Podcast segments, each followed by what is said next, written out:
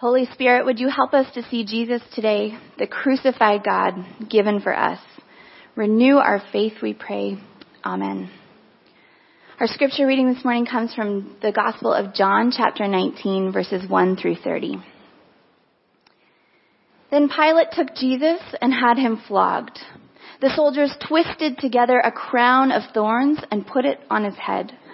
They clothed him in a purple robe and they went up to him again and again saying, Hail, King of the Jews!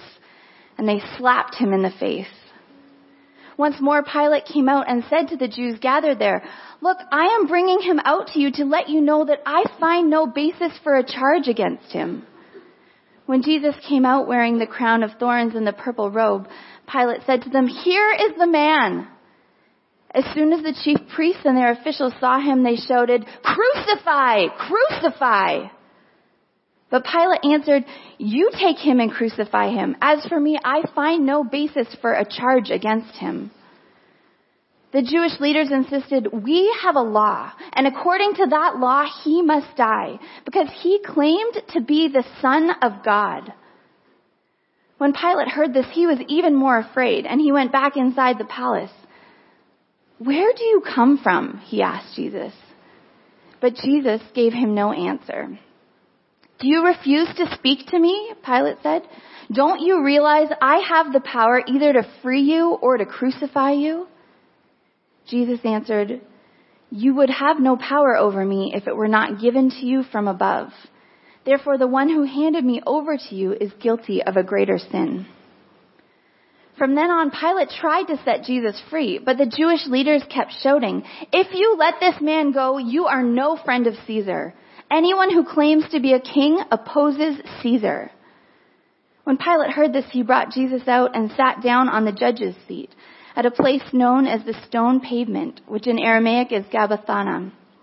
It was the day of preparation of the Passover. It was about noon. Here is your king, Pilate said to the Jews. But they shouted, Take him away! Take him away! Crucify him! Shall I crucify your king? Pilate asked. We have no king but Caesar, the chief priests answered. Finally, Pilate handed him over to them to be crucified. So the soldiers took charge of Jesus, carrying his own cross. He went out to the place of the skull, which in Aramaic is called Golgotha. And there they crucified him with two others, one on each side, and Jesus in the middle. Pilate had a notice prepared and fastened to the cross. It read, Jesus of Nazareth, King of the Jews. Many of the Jews read this sign, for the place where Jesus was crucified was near the city, and the sign was written in Aramaic, Latin, and Greek. The chief priests of the Jews protested to Pilate, Do not write the king of the Jews, but that this man claimed to be the king of the Jews. Pilate answered, What I have written, I have written. When the soldiers crucified Jesus, they took his clothes, dividing them into four shares, one for each of them, with the undergarment remaining. This garment was seamless, woven in one piece from the top to bottom. Let's not tear it, they said to one another. Let's decide by lot who will get it. This happened that the scripture might be fulfilled that said, They divided my clothes among them and cast lots for my garment. So this is what the soldiers did. Near the cross of Jesus stood his mother, his mother's sister, Mary, the wife of Clopas, and Mary Magdalene. When Jesus saw his mother there, and the disciple whom he loved standing nearby, he said to her, Woman, here is your son. And to the disciple, Here is your mother. From that time on, this disciple took her into his home. Later, knowing that everything had now been finished, and so that the scripture would be fulfilled, Jesus said, I am thirsty. A jar of wine vinegar was there so they soaked a sponge in it and put the sponge on a stalk of the hyssop plant and lifted it up to Jesus' lips. When he had received the drink, Jesus said, It is finished. And with that, he bowed his head and gave up his spirit.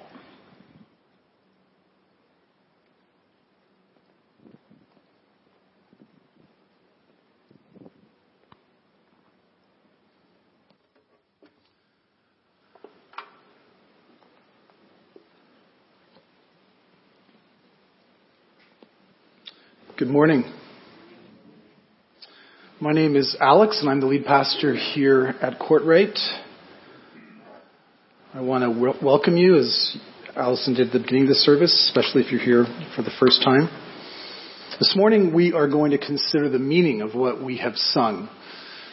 Sometimes we either know a song well or we're just learning it and we sing it because the words are there and everyone else is singing it. But today, I want us to dive into the deeper meaning of the cross. What are some of these phrases that we sing sometimes pretty thoughtlessly in the songs and hymns on Good Friday morning? So we're going to look at the cross as we work our way through this passage in three parts. First of all, we'll consider its persuasive power. Second, its limitless love. And finally, its sufficient sacrifice. We started with Pilate. Matthew, Mark, Luke, and John, all of them tell us about Pilate, the Roman governor of Judea. But John has more to say about Pilate than any other gospel. Only King Herod and Pilate had the right of capital punishment given to them by Rome. But Herod won't condemn Christ to death, and Pilate is evasive. Pilate was a politician who knew how to hedge his bets. And we need to look back at John 18 if we're going to understand where Pilate is coming from. First of all, he asked Jesus, Are you king of the Jews? So he's not really interested in the spiritual possibilities that Jesus holds out. He's not interested in Jesus potentially as the true Messiah. What he's asking what he's getting at is he wants to know if Jesus is political, if Jesus is a threat. And Jesus doesn't actually answer his question. He says, Is that your idea? Or did others talk to you about me? He confronts Pilate. He invites Pilate to become more personal with him. And Jesus is always doing that with us, right? Then Jesus says, My kingdom is not of this world. If it were, my servants would fight to prevent my arrest by the Jewish leaders. My kingdom is from another place, he says. So here Jesus is affirming that he is a king, he has a kingdom. And later, after repeating for a third time that Jesus is innocent, Pilate gets frustrated with Jesus, who isn't playing the game. He says, Jesus, don't you realize I have the power to crucify you? And Jesus cuts to the chase immediately at that point. He says, with authority, you would have no power over me if it were not given to you from above. And so we see that there's more going on here than meets the eye. This, in reality, is a confrontation of powers. And Jesus makes it clear where the real power comes from. But it's a different power. It's not the kind of power we tend to pursue. It's a power that persuades. I was driving to Fergus the other day for a meeting, and I, I just was coming up the hill into Fergus. Some of you know it. When I spotted a police car coming towards me, suddenly the lights went on, and my heart stopped. you know that moment, some of you. Why do we panic in that instant? Well, partly because we feel guilt. But also because we can't hide, right? We have nowhere to escape to in that moment. So I thought to myself, well, they've got me. And sure enough, the police car did a U-turn right behind me. I pulled over and she sped off ahead. Praise the Lord, I said.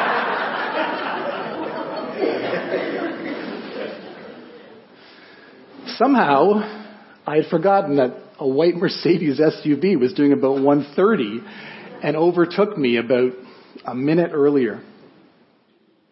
Most of us would love to have power like that police officer had. The power to enforce whatever law, whatever will we might want to enforce.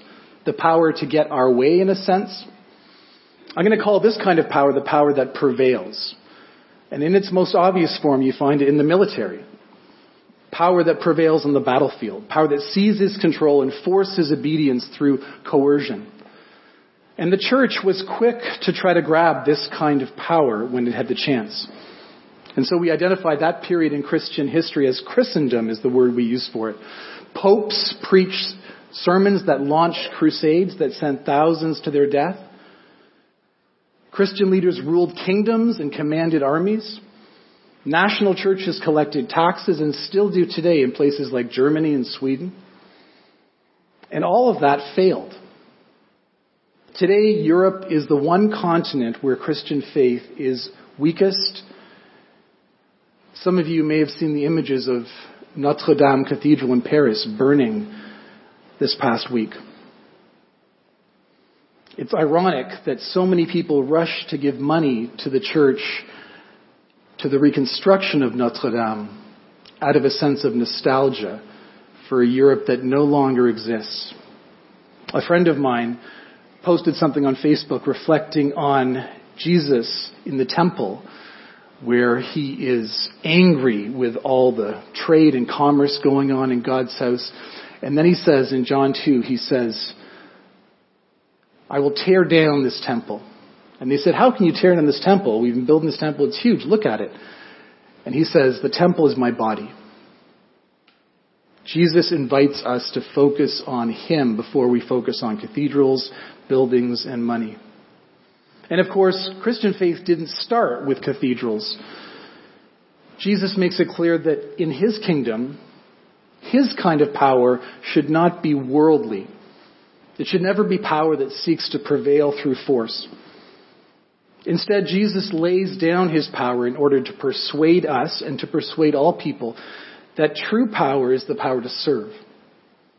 And it was the service and hospitality of the early church that actually attracted people, that enabled the church to grow. Widows and orphans were cared for, women's rights defended. The Christian view of sex, for one thing, demanded faithfulness in marriage, and so women flocked to the church. Families flourished.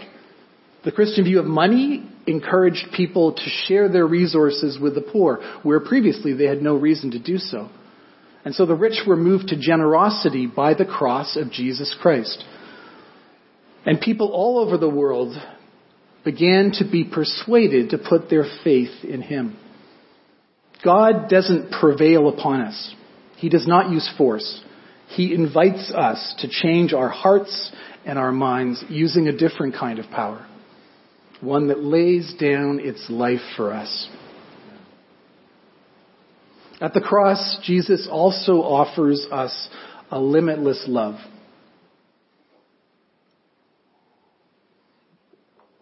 We see how he suffers and dies an extraordinary death. We see how far Jesus is willing to go most clearly in Mark and Matthew's accounts of the crucifixion, where Jesus is recorded as crying out, My God, my God, why have you forsaken me? And that is a line from a psalm, because Jesus bled scripture as well as bleeding in other ways. As Jesus takes on the sins of the world, God turns away from him. As Jesus takes on God's judgment, as he drinks the cup that he begged his father to take away from him in the Garden of Gethsemane, he is cut off from the source of all light and life and goodness. In our sin, we all of us hide from God. We try to get away from God. We want our own way when it comes down to it. And as we do that, whether we admit it or not, we're actually asking God to leave us alone. We're saying, go away, God. But God simply loves us too much to do that, so he sent Jesus. And Jesus went there so that we don't have to. Jesus went beyond the limits of any kind of ordinary love. He chose to be abandoned so that we could be found again. Psalm 23 is the cry of a desperate man.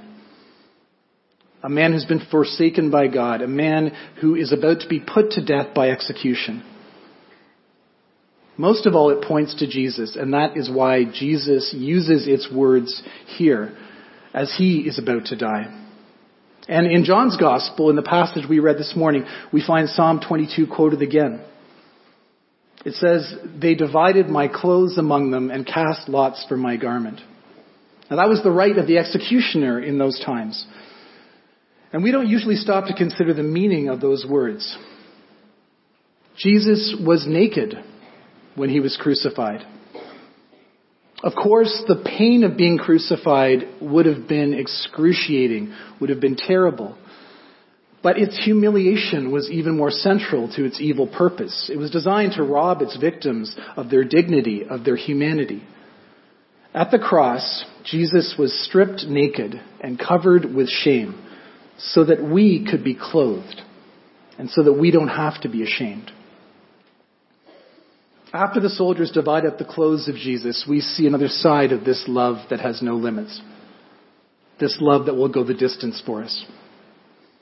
Not only does Jesus endure the hell of being forsaken and abandoned by his Father, but even as he's suffering, he sets a new tone for us as to how we can love without limits.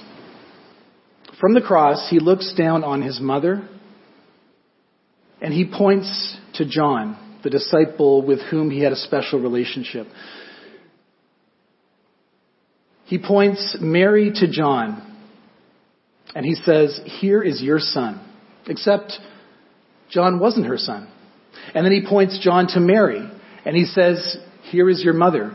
Except Mary wasn't John's mother. Something incredible is happening here as it starts to sink in for us. In the ancient world, nothing was more important than family. Family was security. Family provided meaning and a future. Family was everything. Love had clear limits at that time and for us too. It was focused on your family, on your tribe, your people. Those were the ones you limited yourself to. Your loyalty, your care. But at this moment, when we would expect Jesus to be completely caught up in the pain of the cross, instead he commissions his church. He sends his followers out to love without limits. What he's doing is redefining family for us. He says, You as my disciples are a new family. And he commands us to love each other as family. Even as his own body is being broken, Jesus calls us to become the body of Christ. The cross leads us to love beyond what might be expected, to go beyond the ways our world labels us and divides us based on where we were born, what family we come from, our education, our wealth, our ethnicity. We are all of us brothers and sisters now, grandparents, parents, and children together in God's family. Now, this is really hard for us. I'm not pretending otherwise. Because we are so individualistic that we refuse to risk any loss of freedom. But let's notice that it is the final request that Jesus makes before he dies. He gives us a new family. We are called to love without limits. Now, one thing about your family is you don't get to choose them, right? If you'd had the option, you might not really have chosen them all. Your brother or your sister may actually be the last person in the world you'd want to have as a friend. They may be quite different from you and not someone to whom you'd be naturally drawn. Instead, what do we value? We value authenticity in relationships. We use this word a lot. And our culture tells you to be true to yourself above anything else. And Pilate echoes this sentiment. He asks, what is truth? He's cynical about truth. It's as if he's saying truth is one thing today, something else tomorrow. So reinvent yourself. Choose to be whoever you want to be. But family, the kind of family to which God calls us, is not a choice. It's a commitment. And through that commitment, the Christian family becomes the most authentic reality in our lives and in the world. So Jesus is inviting us to let him get close here.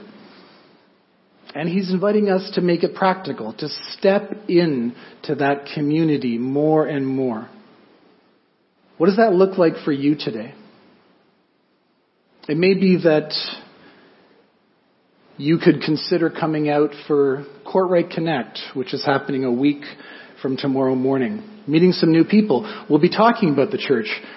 How are we becoming more and more faithful, we trust, to this church that God calls us to be part of?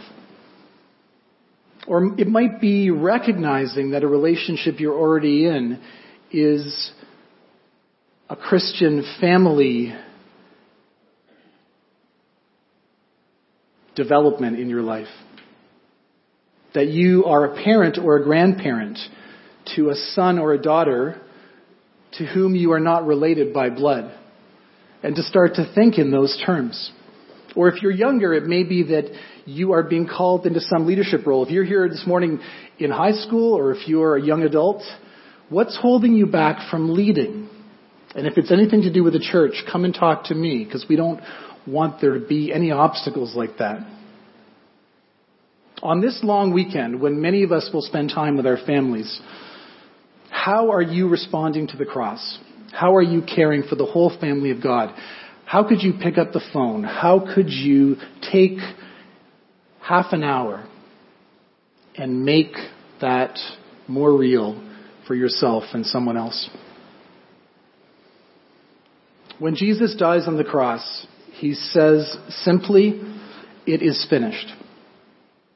What does that mean? We sang it a couple of times.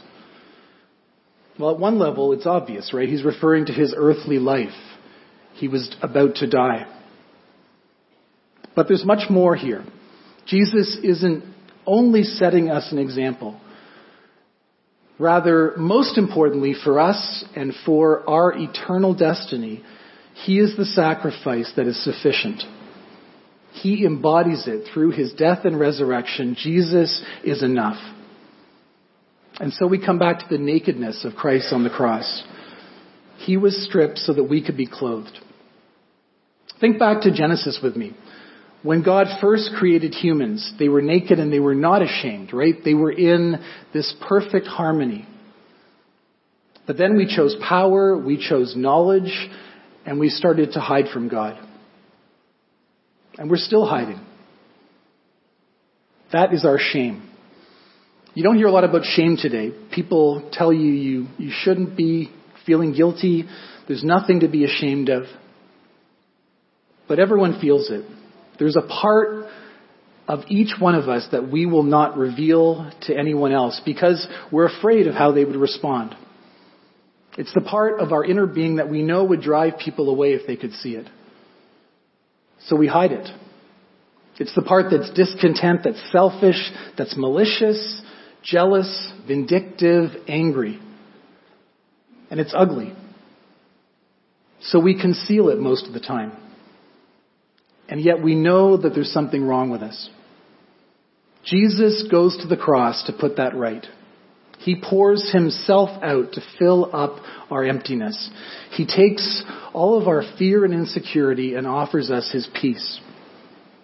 He gives us a new identity that finds its place in him and in his people. He takes our shame so that we can be restored to the harmony that he created us to enjoy with one another and in relationship to Him. Now, as we sing these, songs about sacrifice and about the cross, or later in the days to come, maybe you will find yourself asking, why is a sacrifice needed? God is God after all, right? My daughter Chloe, every year as Good Friday approaches, she says to me, I'm not calling it Good Friday. She calls it the worst Friday. Why couldn't God just have dispensed with so-called Good Friday?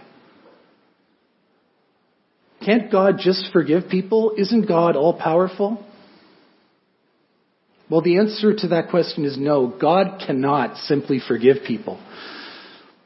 Think about this with me in your relationships in your life, right? I'm willing to bet that